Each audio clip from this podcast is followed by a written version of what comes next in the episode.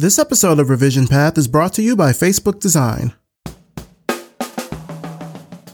Facebook Design invests in building and teaching designers using the best tools for the job.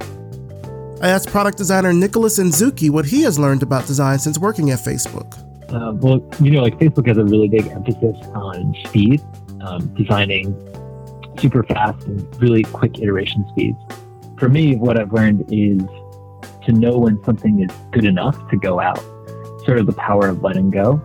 Facebook teaches you to resist polishing something until it's pixel perfect um, and actually launch something that's very small um, to see if it's successful and then iterate based on those results. Learn more at facebook.com forward slash design.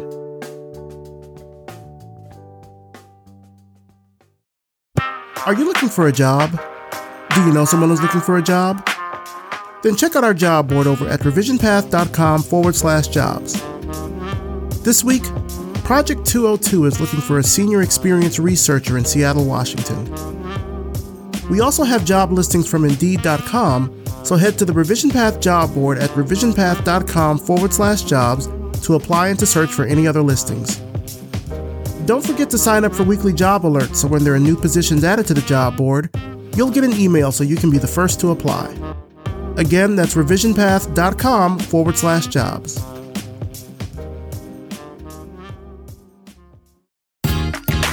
You're listening to the Revision Path Podcast, a weekly showcase of the world's black graphic designers, web designers, and web developers.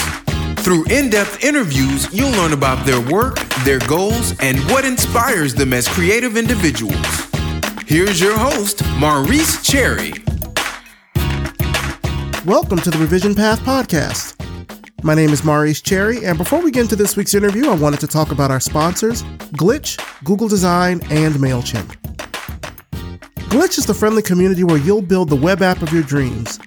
Whether it's beautiful digital art, handy tools to help you do your work, or a site for your project or cause, you'll find things on Glitch that remind us the web can still be a fun, creative place full of unexpected surprises. Get started at glitch.com. Google Design is a cooperative effort led by designers, writers, and developers at Google. They work across teams to publish original content, produce great events, and foster creative and educational partnerships that advance both design and technology. For more information on news, design resources, and their design podcasts, check them out at design.google. MailChimp is the world's leading marketing platform for small businesses. Millions of people and businesses around the world trust MailChimp to publish the right content to the right person at the right place at the right time.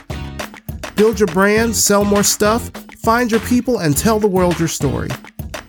Sign up for a free account today and give it a try. MailChimp. Send better email. Now, if you're listening to this episode and you want to hear next week's episode a little bit earlier, maybe with no ads, then you should become our patron over at Patreon. Now more than ever, Revision Path needs your support to make sure that stories about black designers and creatives in our field are being told in their own words. So if you support us, if you support our mission, just go to patreon.com forward slash revision path and pledge today. For just $5 a month, you can get access to behind the scenes information about the show, upcoming articles and interviews, and so much more. Again, that's patreon.com forward slash revision path. Now for this week's interview. For the month of August, we're focusing on Atlanta's vibrant art scene, and we're starting things off with digital illustrator Goldi Gold. Let's start the show. All right, so tell us who you are and what you do. What up? Um, I'm a Goldi Gold. I'm like a blue collar digital artist down here in Atlanta. You know, do a lot of things here and there, but a lot of artwork when I make the time. All right. So when you say a blue collar digital artist, what do you mean when you say that? Like you have a job on the side or like a main job that you're doing while you do your work on the side? Yeah, yeah, yeah. I have like a, you know, I work and then, like I said, do my artwork later. I work, that's like automatic. Like I'm on robotic on that. But then after that, you know, I focus a bulk of my energy in that artwork. You know what I mean? So that's been the case for a minute. I know a lot of people like, yo, why don't you do free um, freelance and all of that? And I don't know. I don't have a problem with clients, but I know they have tendencies of not being on point, and I don't want to be committed to people that's not on point. Yeah. You know, so I had a job as a backup. Yeah. I feel you. And I have good insurance too, so you know hey, I mean? I'm don't not, I'm not complaining. don't lose that, especially not not in Oh, this current climate. I feel you. Yeah. Yeah, I mean, I, Yeah. I did the freelance thing for for nine years before I got my current job, so I know exactly hundred percent what you mean. It's not just something you can just go off into. There's a whole. It's like going off a cliff in terms of Yeah. what changes in your Yeah. life. Like it, it changes your whole life being a freelancer versus having just a regular job. Yeah, like you said, it's like going off the cliff and hoping your parachute open. You know what I mean? Yeah, yeah. It's, just, it's so like I plenty of my peoples are freelance artists, and you know I salute them every time they do get a big job or people are paying on time or whatever. Cause I I still know that feeling too, but it's just when they had them dry spells. It's a dry spell. You know Yeah. what I mean? So yeah. Let's talk about your art right now. What projects or things are you working on that you can talk about? Well, I just finished doing an art show. It was me and my um other art partner. You know, I have plenty of art partners, but it, with him fully, like his name is Flux. We had an art show together, and I'm about to work with Art Beats and Lyrics down here in Atlanta. They like a traveling art show. Mm-hmm. So they usually tend to jump off around this time, August or September, where we start submitting work, and then after that, they start just going to different cities. So I've been a part of them for about ten, no, maybe twelve years. Okay. Twelve years. So it's it's always a good experience because being online, a lot of people see your artwork, but they they don't see it in person. Mm-hmm. So when they go to, you know, San Francisco, Miami, Chicago, and you have people that's been following online but never met you and actually see your artwork, you're like, oh, my God, you know what I mean? So I'm definitely glad to be a part of that. Oh yeah. I mean, I feel like with social media in particular, what ends up happening with a lot of artists' work is how quickly it gets like commodified or stolen, quite frankly, in some cases.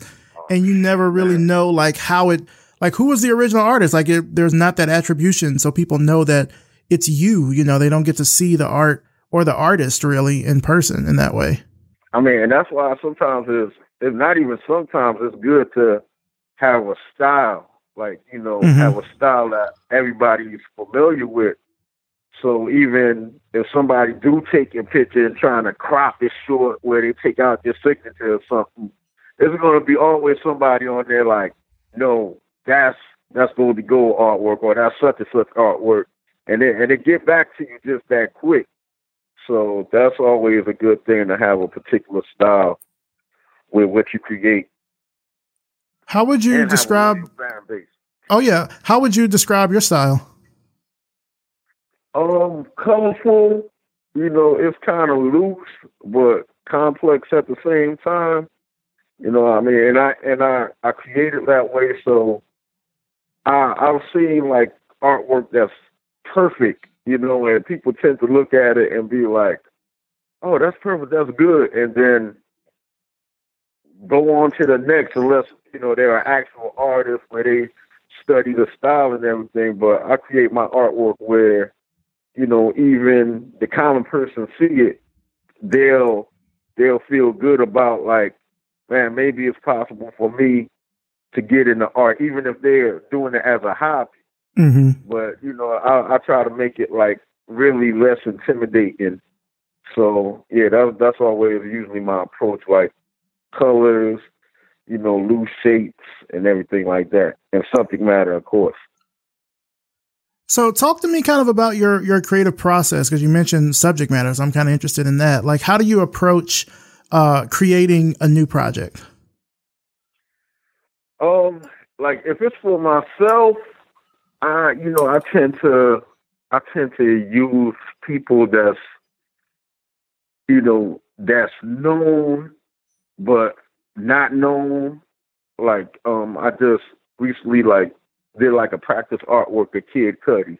Mhm. Like underground people know him, but he's not probably in the main frame as you know Jay Z and Beyonce and stuff like that. So it's always a a learning thing with with how I do it, where I do it and create it, and you know put you up on something new at the same time. Mhm. But that's that's usually the case. But then after that is like like I say, colors, um, layout, try to get a feel or try to create a feel for people when they actually see it. Are you working mostly um, with digital tools, or do you kind of just start off with like regular pen and paper sketching? Oh, I still do the um the pen and paper and then scan it and then work on it on Illustrator. I'm still I'm still having a tough time with the getting into that tablet stage because I just love working with pen and paper in the Mhm. beginning, you know, as a thought process.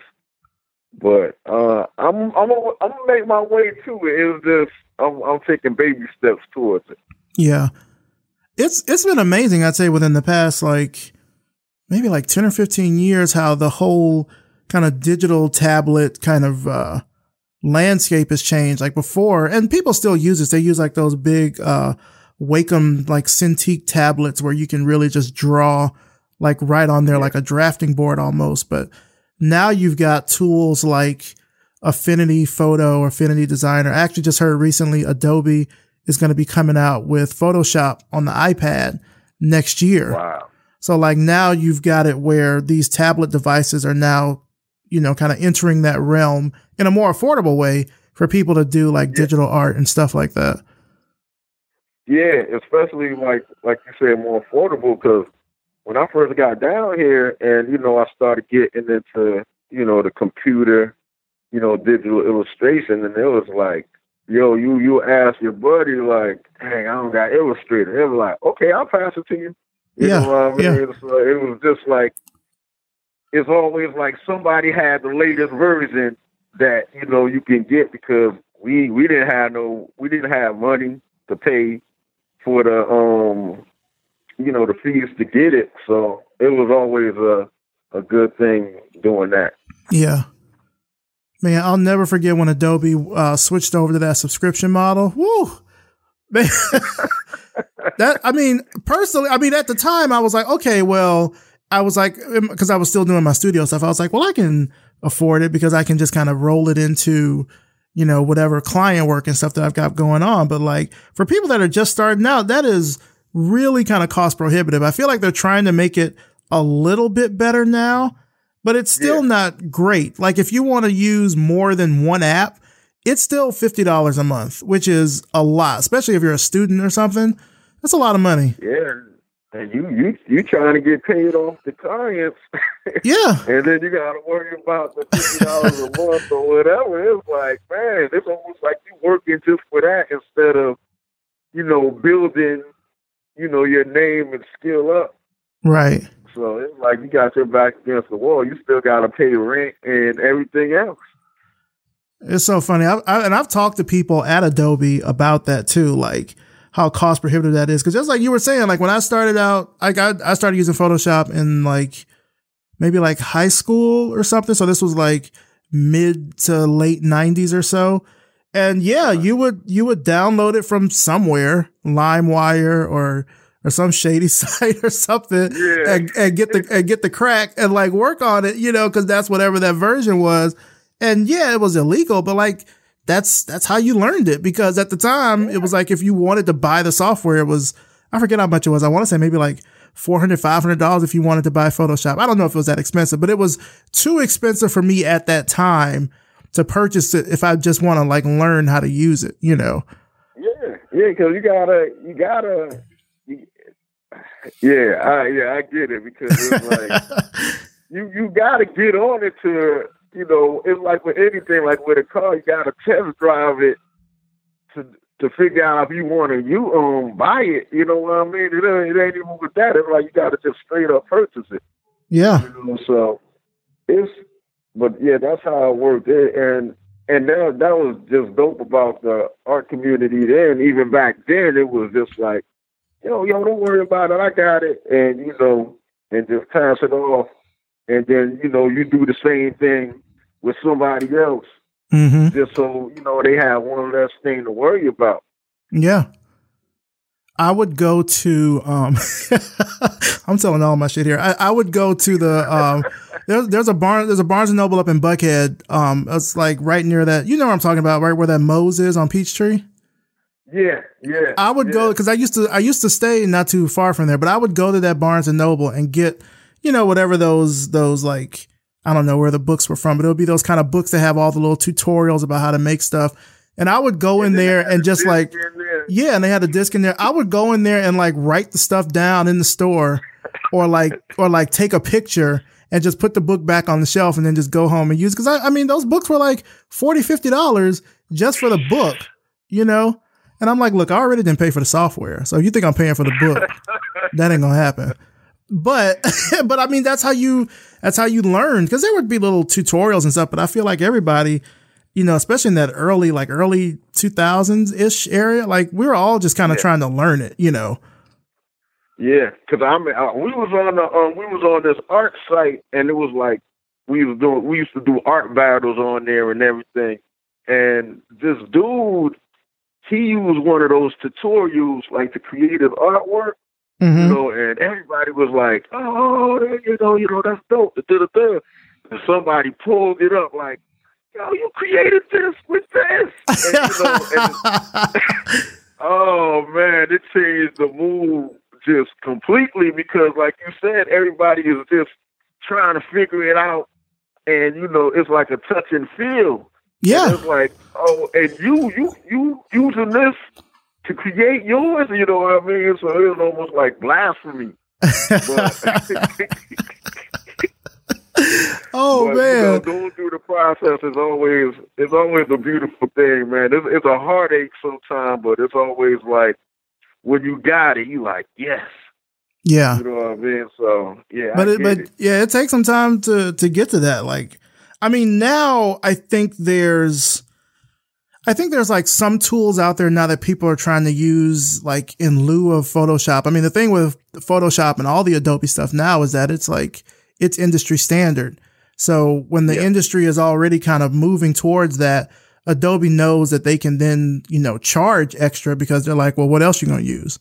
You know, yeah, but now there's other tools out there like I mentioned Affinity Designer and Affinity Photo, for example. There, there's this company out of uh out of Germany, and they make these sort of like they're sort of like Photoshop and Illustrator. I mean, they look different, but they do the same stuff, and they come out and they're a fraction of the cost. Like I think they're both fifty dollars each, and like there's no subscription, so you just pay for that, and then you can use that as you need to use it. So it's a it's a bit more you know affordable, still not free, but it's easier I think to get started with that than like you know trying to have to crack something or you know, download something it's from like a shady a torrent or something. Version of the original.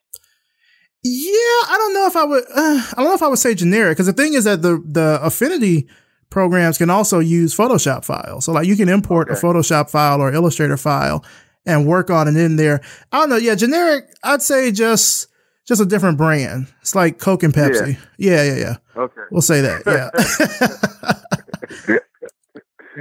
so tell Yeah, me about. generic. People be like, oh, I ain't even. I'm not even gonna use that. Like, Yeah. this is good.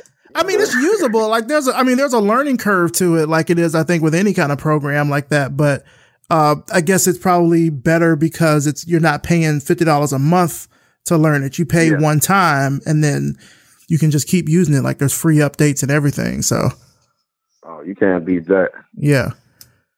So tell me, um, what what drew you to come here to Atlanta? I know you're originally from uh from Jersey. What drew you Yeah. here to uh, to Atlanta? Oh man, it was. I don't know. It was like I was kind of getting in trouble in Jersey, even though it was just. yeah, to put it lightly, yeah, I was trying kind of getting in trouble, and it was just like, and it's easy to get in trouble when you don't have, you know, no creatives around you. You know what I mean? Mm. So you just go with the flow.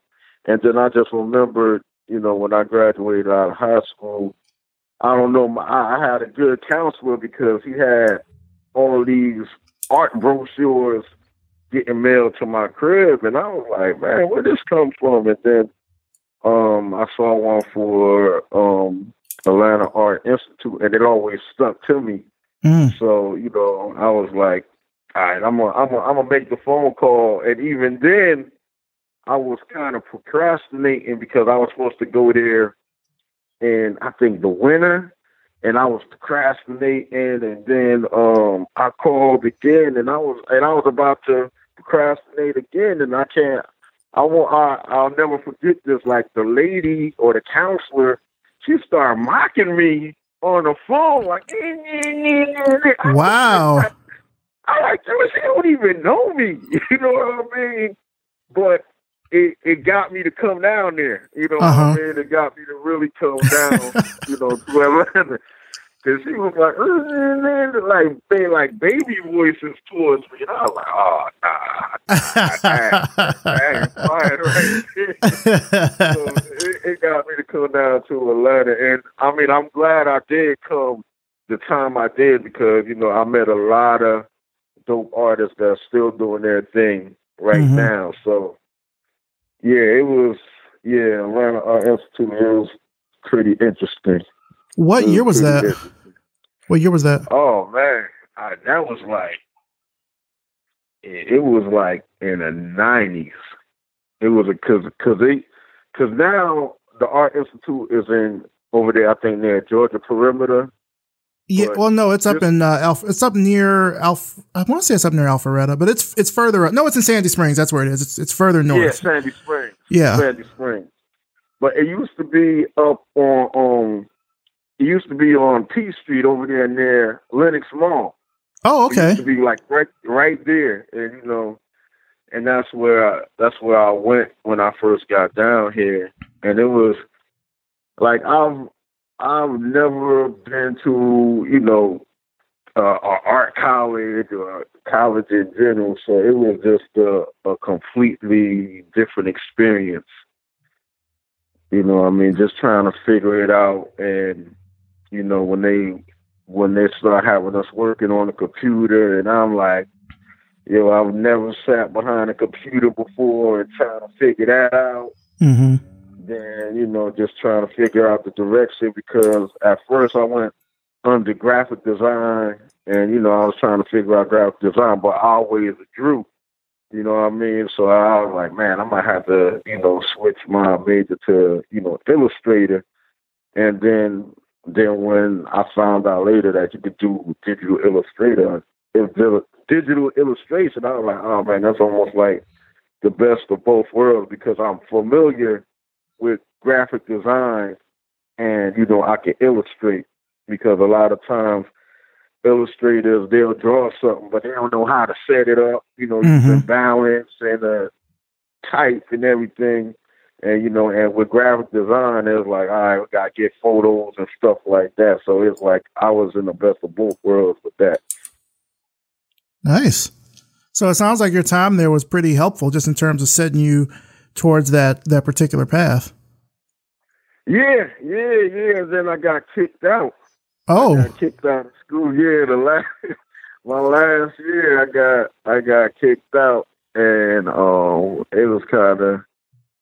I was just, you know, I was kind of taking it for granted of, you know, being in there. And then the last year I was about to, I had like almost a couple of classes to pass until I graduated, and the the one pass the, the one class I thought I was gonna pass, I failed, mm. and then I was like boot.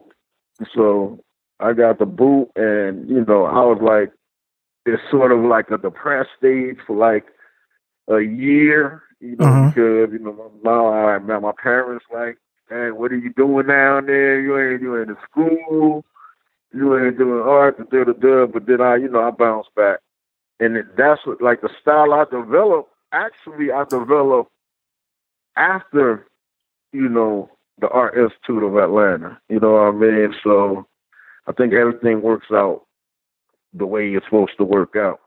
Yeah, I mean, you got what you needed from there. in terms yeah, of like the skills yeah, and stuff, yeah. you know. Yeah, it was it, it was like the foundation because a lot of stuff that I use now just based, is based off of the stuff I learned up in there. Yeah, yeah. Who are some of your like artistic influences? Oh, um, like Emory Douglas, of course.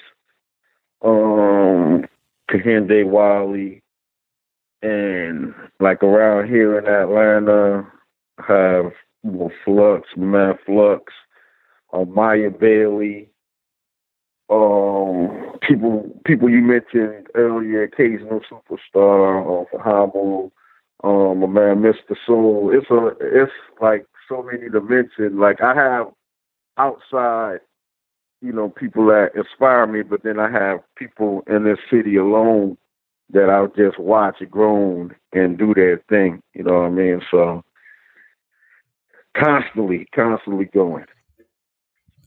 Now let's talk about the the art scene in Atlanta. Um, I feel like the art scene and the design scene in Atlanta are similar, but but you know they kind of run just in sort of separate tracks. Uh, I feel like there are some similarities, particularly, and we talked about this uh, before recording. Uh, similarities in that oftentimes the communities here don't realize what they have until it's left and went somewhere else. Yeah. Um, what would you like to see from the art community here in Atlanta? Like you've been a part of it, you know, for a, a really long time as a working artist. Um, what's your experience has been like? I mean, it's it's it's it's wild because you know at first it was like you know people was doing art, and then um like years back, um like I mentioned, you know, just doing things with Art Beats and Lyrics they did a show. they did a show in the High Museum, mm-hmm. and that was the first time, like you know, they really recognized the locals, you know, and they had all local artists in there, and it was so many people out there that you know the fire marshal was like, "Yo, we can't let anybody people any more people up in there." So after that show, it was like then you start seeing people doing you know, more art shows and start trying to develop their own, you know, art shows and everything like that. So that started growing until now where people are building their own galleries or creating spaces for other artists to do their artwork almost like, you know, how the goat farm is mm-hmm. down here in Atlanta. So it's, it's, it's been a lot of growth. And then like, like we mentioned earlier about, you know, just the music industry and the movie industry. A lot of these artists are getting involved with what's going on down here, but it was just I don't know, it was just it's it's not getting recognized like other locations like and, and it's weird but online when you know when I have other artists follow me from other communities outside of Atlanta, like Cali and all of that, they're like, man, we love what y'all doing down there, and you know, some of it, some of some of them take what we were doing, what we've been doing as a blueprint to how they create their art community, but it's still mm-hmm. we still known for reality shows and trap music.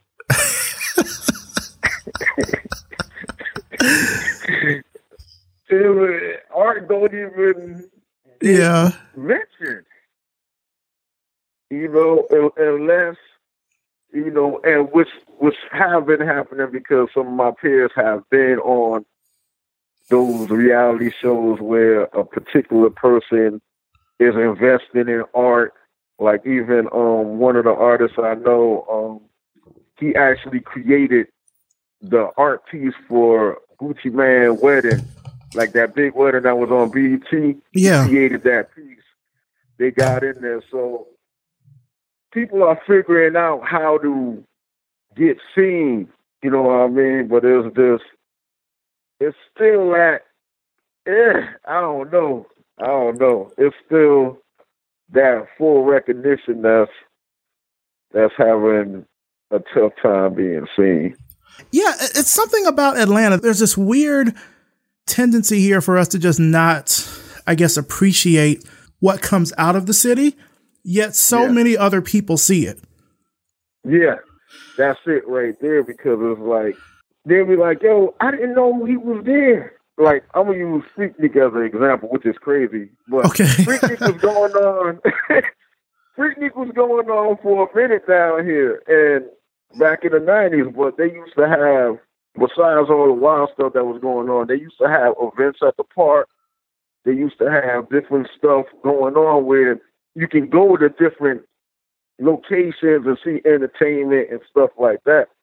Then when the city caught on, they started denying people permits. Mhm. They started blocking off the streets.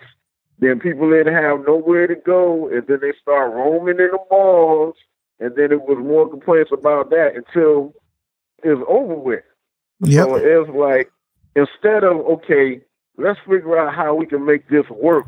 You know what I mean? It's like they they push it away. They push Mhm. it away. So it's wild, but but then I'm seeing the the soccer craze Yeah. with the um how they're embracing that, and then I think they should do the same thing with the Atlanta scene because it's it's just like that where a bunch of different people getting together and creating dope art for the city. hmm You know, so But but you know what? But you know what the difference is in that, though, right? I mean, we can talk about it. It's a black show. We can talk about it. We can talk about it. We know what we know what the difference is in why one's being celebrated and one's not. yeah, yep. That's always gonna be the. I mean, they trying. I mean, even with the new mayor talking about creating black historical murals hmm for the Super Bowl, but it was like, why wait for the Super Bowl? Yeah. You know, you should have like. I give credit to this other artist named Peter Ferrari. He do like this thing called Forward Warrior over there at Cabbage Town. And Oh, yeah. murals. It was like, yo, how that go on through through the city? You know what I mean? Uh huh. And we have certain artists that's doing it now, but like Fahamu and occasional superstar, they been, they've been touching the city. Plus, like like I said, with everybody with the Forward Warrior and everything like that. But it used to be over there near Civic Center. It used to be like a that parking lot used to be. It used to be called. Uh, dang, I forgot the name of it. But they used to just let people, artists, just tag that Mhm. whole area. That it was like graffiti all in that area. It was like people all around just go look at that area, and then they whitewashed it. You know, Yeah. I think somebody else came in there and you know they whitewashed it. Oh, you So- talking about not Krog Street, not the bridge? Is that what you're talking about? The tunnel? Not that. Nah, nah. It was even before then. It was. It used to be called the Civic Yard. Okay. So how Krog Street is now, it used to be like that over there, but it used to be over there near Peach Street, like that whole little area. People used to different graffiti artists used to go over there and just tag like the flyest artwork on that wall, Mhm. and it was just like after a while it was just gone. Oh, I know what you're talking about now. It's over by Peachtree and Pine, right? Yeah, yeah, Yeah, yeah, yeah. I, yeah, yeah, yeah. I know where that is. Yeah. So yeah, so it was just like, like I, I went to Mexico and in April, and every wall you see is like artwork on there, and Mhm. it's like, yo, Atlanta should be the same way. I agree. It should be the same way, but they tend to jump on the they like they're the first in other things, but when dealing with art, it seems like they're last with it. Yeah, and I, I feel So- like there's like this. I mean, so full disclosure, people that are listening, I used to work. This was like back in 2005 ish or so, but I used to do some work with the Atlanta Convention and Visitors Bureau. So I've been like in those rooms where you've got like the top people from the hotels and all this stuff, and they're trying to think about what are ways that we can like attract people to Atlanta. And Uh-huh. when I tell you that aside from it being all white, they only look at Atlanta as like the airport, the Peachtree corridor, and like the sports teams. That's it. anything outside of that, they don't really look at as Atlanta or worth even really sort of like celebrating or, or putting up in some sort of way that people can celebrate it. That's yeah. not even a racial thing. That's like more of a, I don't even want to say it's like a neighborhood thing, but like, you know, even if you talk about like Decatur or the West Side yeah. or something like that, like they don't even look at that as like, oh, that's not Atlanta. When we talk about Atlanta, we're talking about the Braves and the Falcons and going yeah. to the aquarium and stuff like that. It's like all this sort of like family friendly ish sort of stuff. I think it's a bad way to look at Atlanta, especially because, I mean, one, there's just so much talent that's here across a bunch of different I guess realms, you know, music, art, etc.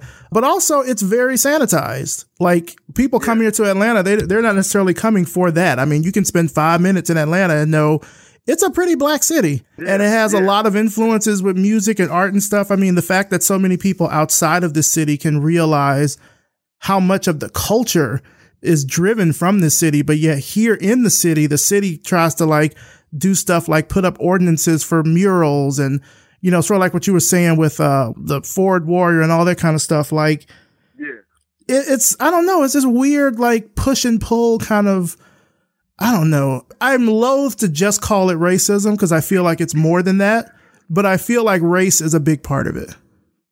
But then, but then the crazy part is, like even in Boulevard, you know, they start doing the gentrification. Oh yeah. You know what I mean? But now they got artists creating artwork, like even on them power pole things. They had mm-hmm. like five or six different artwork artists creating artwork in that area, and it was like, why? Why did y'all do that before? Yeah. You know what I mean? So it's like, I mean, I give artists props because that's what they've been wanting to do. Mm-hmm. But it's like you wait till they change the area. You know, they wait till the areas change to for that to happen. Yeah, yeah, yeah, yeah.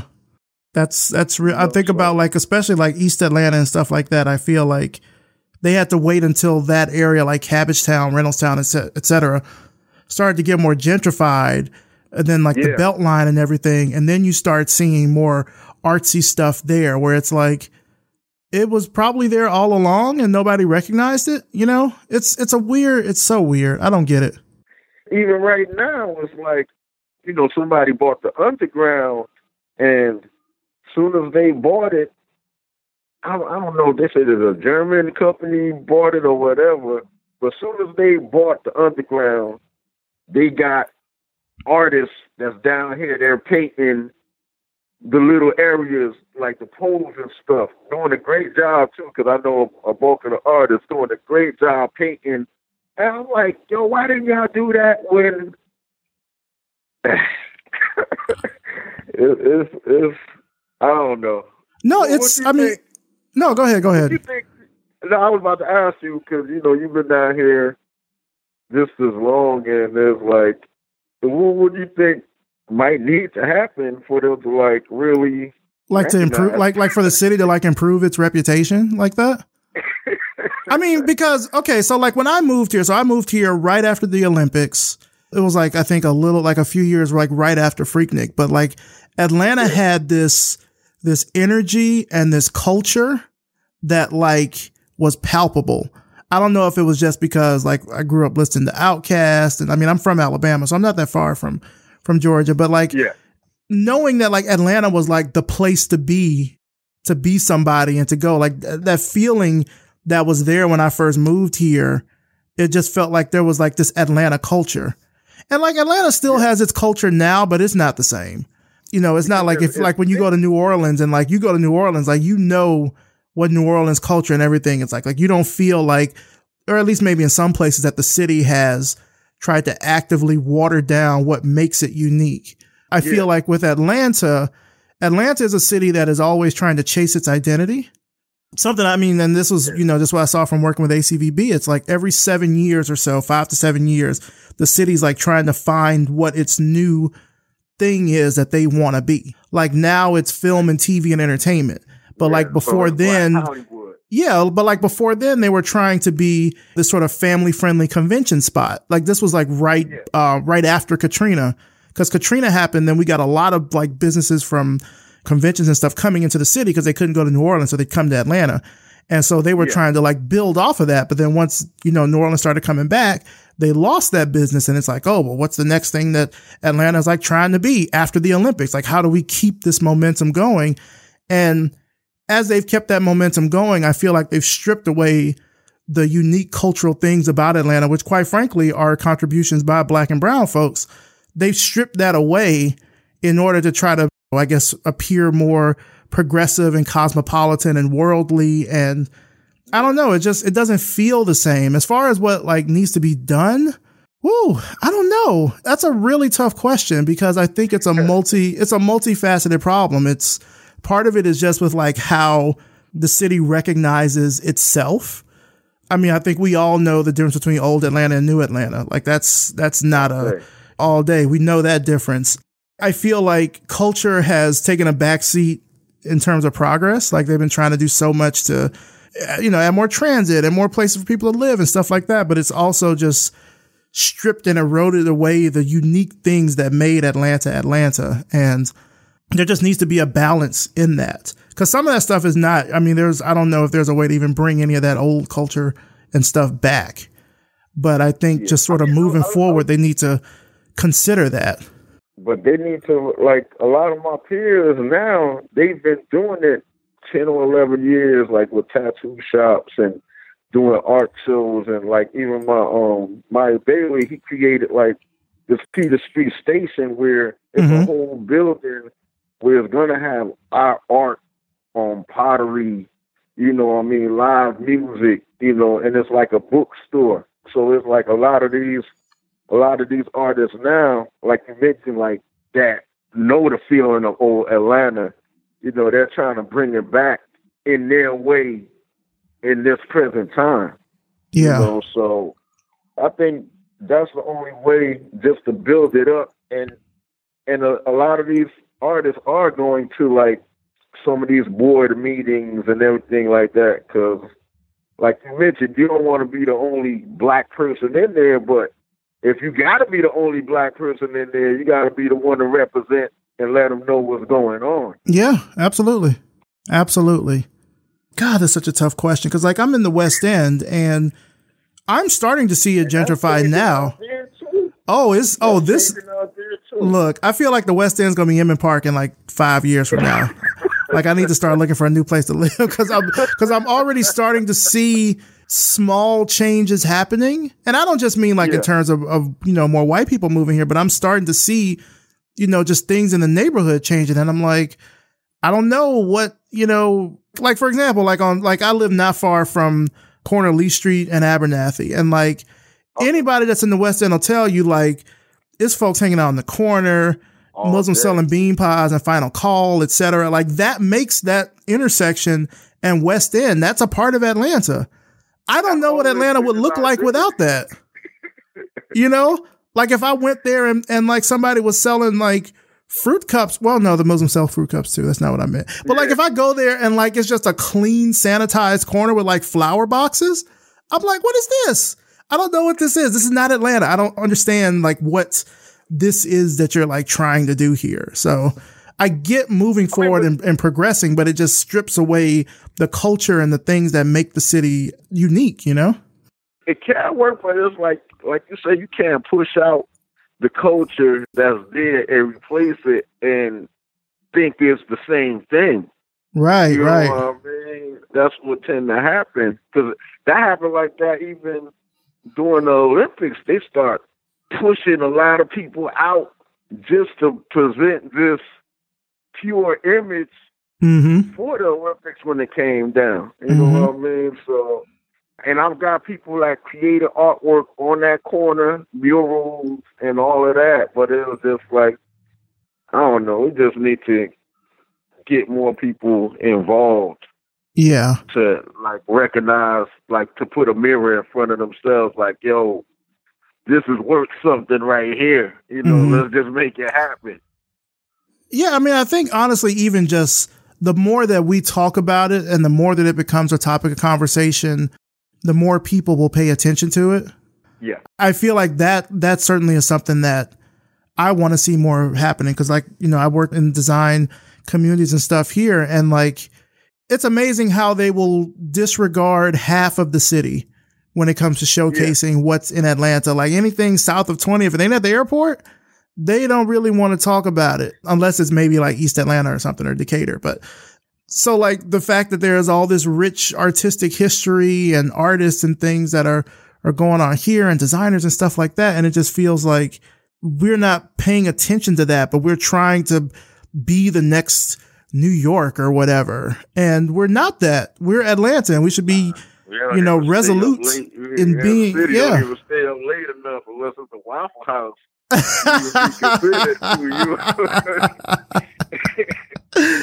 oh man. what oh, what man. advice has has like stuck with you over the years? Like as you look back at your career as an artist and everything, what's motivated you?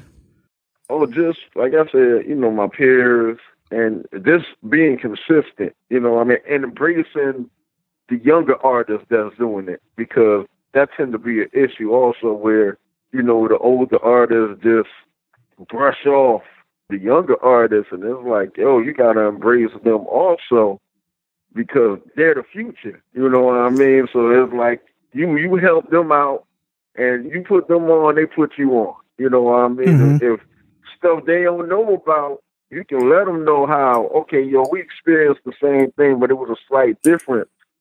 But it was the same thing as being an artist, and they can handle the situation better just based off of the guidance. Mm-hmm. You know what I mean? So mm-hmm. it's a it's a lot of you know young artists out here that I respect and motivate me also to keep doing my thing. But the main thing is just staying consistent and you know supporting people when I can. Who are some of those younger artists? They got this group. They call themselves the Chinese Food and it's like five different artists. We got photographers, painters, digital artists, all that, all in one group. Mm-hmm. And their motto was like, "We all eat." So, so they, you know, usually in shows they have like their own hoodies on. They come dressed alike, but they support each other and they support other artists and they respect the older artists. They be like, "Yo, appreciate the advice, OG, and they do their own thing also. You know what I mean? They create their own shows and they build their own capital and stuff like that. And and I'm thinking at their age, I wasn't even. I was just trying to figure out where the next meal going to come from instead of you know, instead of art. They're building a community and they they understand the fact of a brand. Mm-hmm. And I think that's what a lot of a lot of these artists are doing now. They recognize the fact of creating a brand and creating a following. And, you know, and you got some older artists that's still struggling with that idea. So I always tip my hat off to them. Okay. And a bunch of other ones. I'm about to look them up. I hadn't heard of them. I'll, I'll definitely look them up. So yeah. when you, so where do you see yourself in like the next five years? Like, what kind of work do you want to be doing? I mean, of course, better artwork, of course, but I'm just trying to get more people to get into art, especially like it's weird how people gotta wait till Jay Z say invest in art to invest in art. Oh, you know please, I mean? please talk about that. Let's can we talk about that? Please. No, no, I'm sorry. Keep going. Keep going. I do want to talk about that, but keep going. yeah. But it is, but, it, but that's the thing is like, and, I mean, and there's always a dual sword with that because some people are, damn, I'm glad he said that, you know what I mean? Because they recognize the opportunity of people actually investing in art. But then you got other people that get upset, like, yo, I've been telling them, and they gotta wait for Jay Z to say it. And it's like, yo, as long as the information is out there, it can help your pitch into selling your artwork. That's how I see it. Mm-hmm. But it's still weird that you have to wait to a celebrity do that for you to actually oh yeah yeah I, I, I do want to come to one of your art shows Yeah. you know I know you've been telling me about it for like 15 years but yeah, we gotta invest in art you know? yeah we gotta invest in art you know so Yeah, it's so weird how sometimes stuff has to get like that celebrity cosign before someone's like, you know what? LeBron said do it, I'll do it. And I'm like, Yeah, but but we've been telling you all this time, you know? But that's how Atlanta is in general. You know what I mean? They Yeah. they gotta wait till somebody else say that that's hot. New York saying such and such is hot in Atlanta. Atlanta gonna follow up instead of, instead of being the first person that should have been pushing that out there. You Mhm. know what I mean? That's been the thing, but yeah, I, I just want more people to, you know, invest in art, and you know, and I try to make my artwork affordable so you can at least have something to start with, Yeah. and school your kids or school kids or whatever to like, yo, support your local artists. They don't have to be Basquiat Yeah. buying art don't have to be Basquiat or all these other high end artists where you know it's like a million or something dollars. You know you ain't gonna never get it. You know what I mean? Well, I'm not gonna say that, but it's it's you're better off supporting your up and coming local artists. Yeah. You know what I mean? And it helps everybody out. And it helps everybody out. And this a lot of us been teaching and you know, so that's why a lot of these shows have been coming into play where people can actually invest start, and we know a couple of teachers and they bring us out to their schools and Mhm. we talk to because I did that like I think about in April also I went to a school and it was like a all men school well all Mhm. boys school up in I think it was was it in Decatur and they seeing us they can relate it's not like you know we, we sort of just like them sort of you know nobody wear those tight pants but we sort of dress like them and Like regular So they like regular folks. Yeah. yeah, yeah, and then you us explaining them about being a black man and an artist hmm at the same time, and it was like, okay, we can relate. Yeah. You know what I mean? And it's like once you get people able to relate, it's easier for for you to give them that pitch because Mhm. it's like, yo, we walk. Y'all, you were about to walk the same footsteps we walk in, and we just letting you know in advance Yeah. that you know the importance of some of the decisions you're making. Yeah. You know what I mean? So that's sort of the path I'm on. It's tough sometimes, but I got a working gig, so I could afford to price stuff reasonable, and then I do commission artwork, and a lot of times is of them or their family. So they're they're headed in the right direction. You know what I mean? But it's Mhm. just putting it out there. Yeah. Well, Goldi, just to kind of wrap things up here, where can our audience find out more about you and about your work online? Oh, they got Instagram. They can check me at G O L D I G O L D forty five. I'll be mainly on that, and I have I will say my blog spot investinggold.bigcartel.com, but that's like mostly my t-shirts. But it have my artwork on there, so you know they can support me with that. But a lot of times on Instagram, I you know I might shoot a link to where to get certain things and all of that. Okay. All right. Sounds good. Cause yeah, I definitely want people to be able to, to check out your work and buy your art and everything. So we'll put links to all of that stuff in the show notes. So man, Goldi Gold, I want to thank you again so much for coming on the show for really, I mean, aside from just telling your story and, you know, sharing with us a little bit of your process, also just kind of, I think, illustrating to our audience who, quite frankly, may not know. I mean, we have an international audience, but in general, for people who don't know kind of how, I guess, I don't want to say skewed the, the Atlanta art culture scene is here. And I don't want it to just come off like it's like oil and water here. You know, I don't want it to come off like that, but I, I know that there are so many people that get inspired by stuff that comes out of Atlanta, by the cultural exports of Atlanta. And I want them to know that who the people are behind doing some of this stuff, what it's like actually here. Like, come to Atlanta for art. Like, Atlanta has such a dope art scene in general, you know, Goldi, some of the people that he's mentioned, some of these events that he's mentioned, like come to Atlanta for that. And I guarantee you'll have a dope time. And again, I'm just glad you come on the show and share all of that. And, uh, yeah, thank you, man. I appreciate it. Oh man, I appreciate you, man. When I when I found out you was in Atlanta, I was like, yes. you got to a link. You got to a link to express what's going on. It ain't just coming from me. You know, you you see it also. You know yeah. what I mean? So that was dope. Thoughts of love are in And that's it for this week. Big thanks to Goldi Gold and thanks to you for listening. You can find out more about Goldi and his work through the links in the show notes at revisionpath.com. Also, thanks as always to our sponsors Facebook Design, Glitch, Google Design, and MailChimp.